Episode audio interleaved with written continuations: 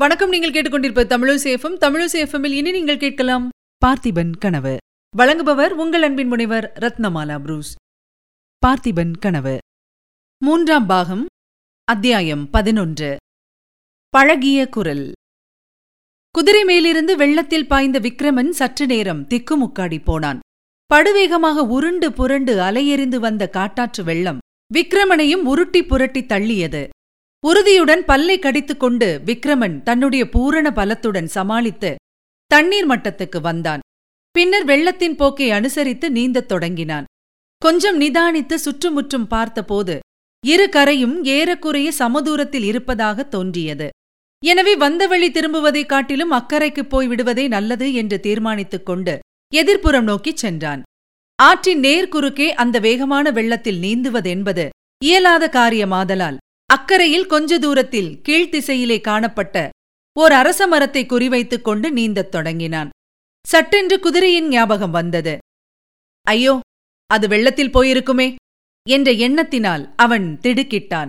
திரும்பிப் பார்த்தபோது வெகு தூரத்தில் தான் ஆற்றில் இறங்கிய இடத்துக்கருகில் குதிரை வெள்ளத்துடன் போராடிக் கொண்டிருப்பதை பார்த்தான். நல்ல வேளை குதிரையாவது பிழைத்ததே என்று அவனுக்கு சிறிது ஆறுதல் உண்டாயிற்று. ஏனெனில் தான் தப்பிக் கரையேறலாம் என்ற ஆசை அவனுக்கு வர வர குறைந்து வந்தது. அக்கறையை நெருங்க நெருங்க வெள்ளத்தின் வேகம் அபரிமிதமாயிற்று.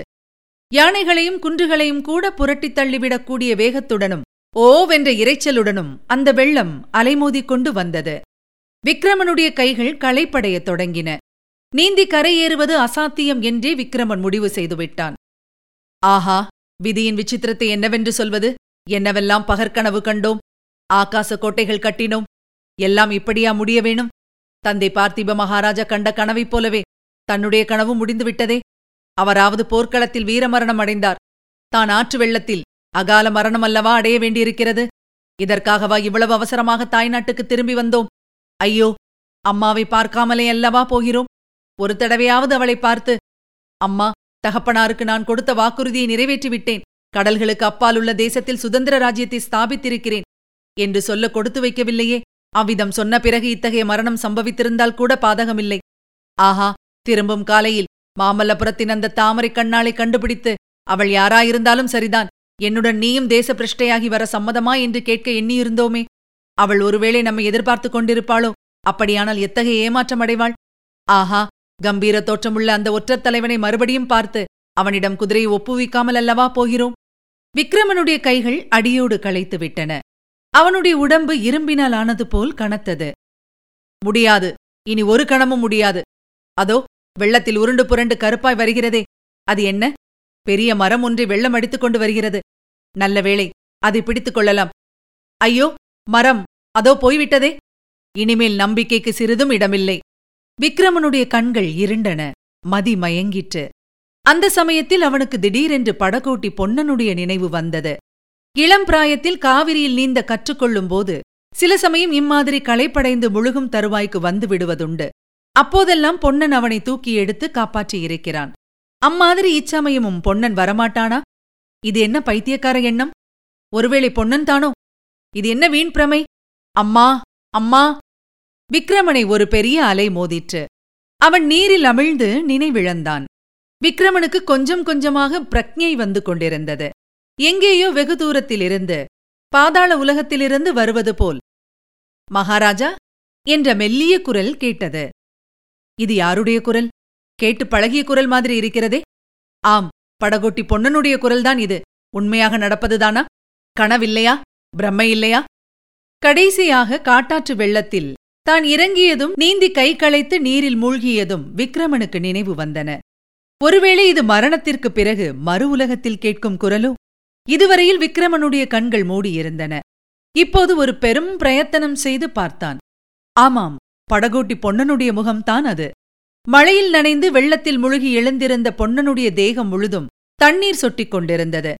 போதாததற்கு அவனுடைய கண்களிலிருந்து நீர் பெருகி வழிந்து கொண்டிருந்தது. பொன்னா நீதானா? இதெல்லாம் நிஜமா? அல்லது கனவா? என்றான் விக்ரமன். மகாராஜா நானும் அதேதான் கேட்க இருந்தேன். நிஜமாக நீங்கள்தானா அல்லது அல்லது இது கனவா? பிரம்மையா? நிஜமாக விக்ரம மகாராஜாவையா நான் வெள்ளத்திலிருந்து கரையேற்றினேன்? உயிர் பிழைத்து கண் விழித்து என்னுடன் பேசுவது நீங்கள்தானா ஒன்றுமே நம்ப முடியவில்லையே. ஆஹா வள்ளி மட்டும் இங்கே இச்சமயம் இருந்தாளானால்? ஆற்றங்கரை அரச மரத்தடியில் ஒரு பெரிய வேரின் மேல் பொன்னன் உட்கார்ந்திருந்தான். அவனுடைய மடியின் மீது விக்ரமனுடைய தலை இருந்தது. மழை நின்று சிறு தூரல் போட்டுக் கொண்டிருந்தது குளிர்ந்த வாடை வீசிற்று.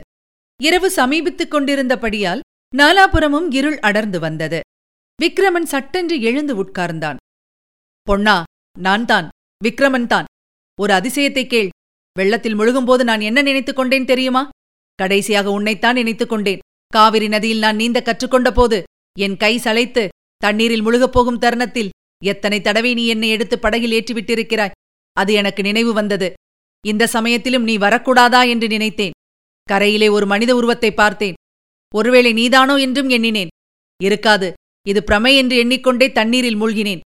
நிஜமாக நீயாகவே இருந்து விட்டாயே. என்ன அற்புதம். அவ்வளவு சரியான சமயத்தில் நீ எப்படி இங்கு வந்து சேர்ந்தாய்? என்றான். எனக்கும் அப்படித்தான் ஆச்சரியமாயிருக்கிறது மகாராஜா. அதோ பாருங்கள் அந்த மண்டபத்தை என்று பொன்னன் சுட்டிக்காட்டினான். சற்று தூரத்தில் ஒரு சிறு மண்டபம் காணப்பட்டது. பெருமளை பிடித்துக் கொண்டபோது நான் அந்த மண்டபத்தில் ஒதுங்கியிருந்தேன். ஆற்றில் வெள்ளம் பிரமாதமாய் பெருகும் காட்சியை பார்த்து கொண்டு நின்றேன். அப்போது அக்கறையில் குதிரை மேல் யாரோ வருவது தெரிந்தது. ஆற்றில் இப்போது இறங்கினால் ஆபத்தாயிற்றே என்று நான் எண்ணிக்கொண்டிருக்கும் போதே நீங்கள் மளமளவென்று இறங்கிவிட்டீர்கள். ஆனால் அப்போது நீங்கள் என்று எனக்கு தெரியாது. குதிரை மேலிருந்து வெள்ளத்தில் குதிப்பதையும் நீந்தி இக்கரைக்கு வர முயற்சிப்பதையும் பார்த்து இவ்விடத்துக்கு வந்தேன். நீங்கள் கை சளைத்து முழுகுவதை பார்த்துவிட்டு தண்ணீரில் குதித்தேன். மகாராஜா அந்த சமயம் சொல்ல வெட்கமாயிருக்கிறது. இந்த பெருவெள்ளத்தில் நாமும் போய்விட்டால் என்ன செய்கிறது என்று கொஞ்சம் யோசனை உண்டாயிற்று. நல்ல வேளையாக அந்த யோசனையை உதறி தள்ளிவிட்டு குதித்தேன். அப்படி குதிக்காமல் இருந்திருந்தால் ஐயோ! என்று பொன்னன் கண்களை மூடிக்கொண்டான். அவன் உடம்பு வெடவெடவென்று நடுங்கிற்று. பொன்னா அதை ஏன் இப்போது நினைக்கிறாய்? நமது குலதெய்வமான முருகக் கடவுள்தான் அந்த சமயத்தில் உனக்கு அவ்வளவு துணிச்சலை கொடுத்தார். இல்லை இல்லை. காலஞ்சென்ற பார்த்திப மகாராஜாதான் தோன்றா துணையாயிருந்து ஆபத்து வரும் சமயங்களிலெல்லாம் என்னை காப்பாற்றி வருகிறார். இருக்கட்டும் பொன்னா என்னவெல்லாமோ பேசிக் கொண்டிருக்கிறேன். மகாராணி சௌக்கியமா? என்று ஆவலுடன் கேட்டான் விக்ரமன். மகாராணி என்றதும் பொன்னன் திடீரென்று கண்ணை கைகளால் பொத்திக்கொண்டு விம்மத் தொடங்கினான். இதை பார்த்ததும் விக்ரமனுக்கு ஏற்பட்ட நெஞ்சத் துடிப்பை விவரிப்பது இயலாத காரியம். ஐயோ பொன்னா என்ன விபத்து நேர்ந்து விட்டது? மகாராணி இறந்து விட்டாரா? என்று பதைப்பதைப்புடன் கேட்டான்.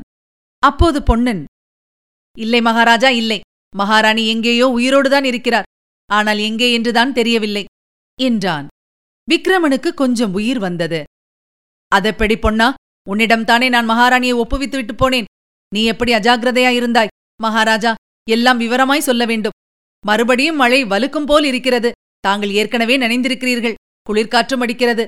அதோ அந்த மண்டபத்துக்கு போகலாம் வாருங்கள். எவ்வளவோ சொல்ல வேண்டும். எவ்வளவோ கேட்க வேண்டும். இரவும் நெருங்கிவிட்டது. இருவரும் எழுந்திருந்து மண்டபத்தை நோக்கி போனார்கள். இதுவரை நீங்கள் கேட்டது அமரர் கல்கையின் பார்த்திபன் கனவு. வழங்கியவர் உங்கள் அன்பின் முனைவர் ரத்னமாலா புரூஸ். மீண்டும் அடுத்த அத்தியாயத்தில் சந்திக்கலாம். இணைந்திருங்கள் மகிழ்ந்திருங்கள். இது உங்கள் தமிழோசி எஃப்எம் இது எட்டு திக்கும் எதிரொலை கட்டம்.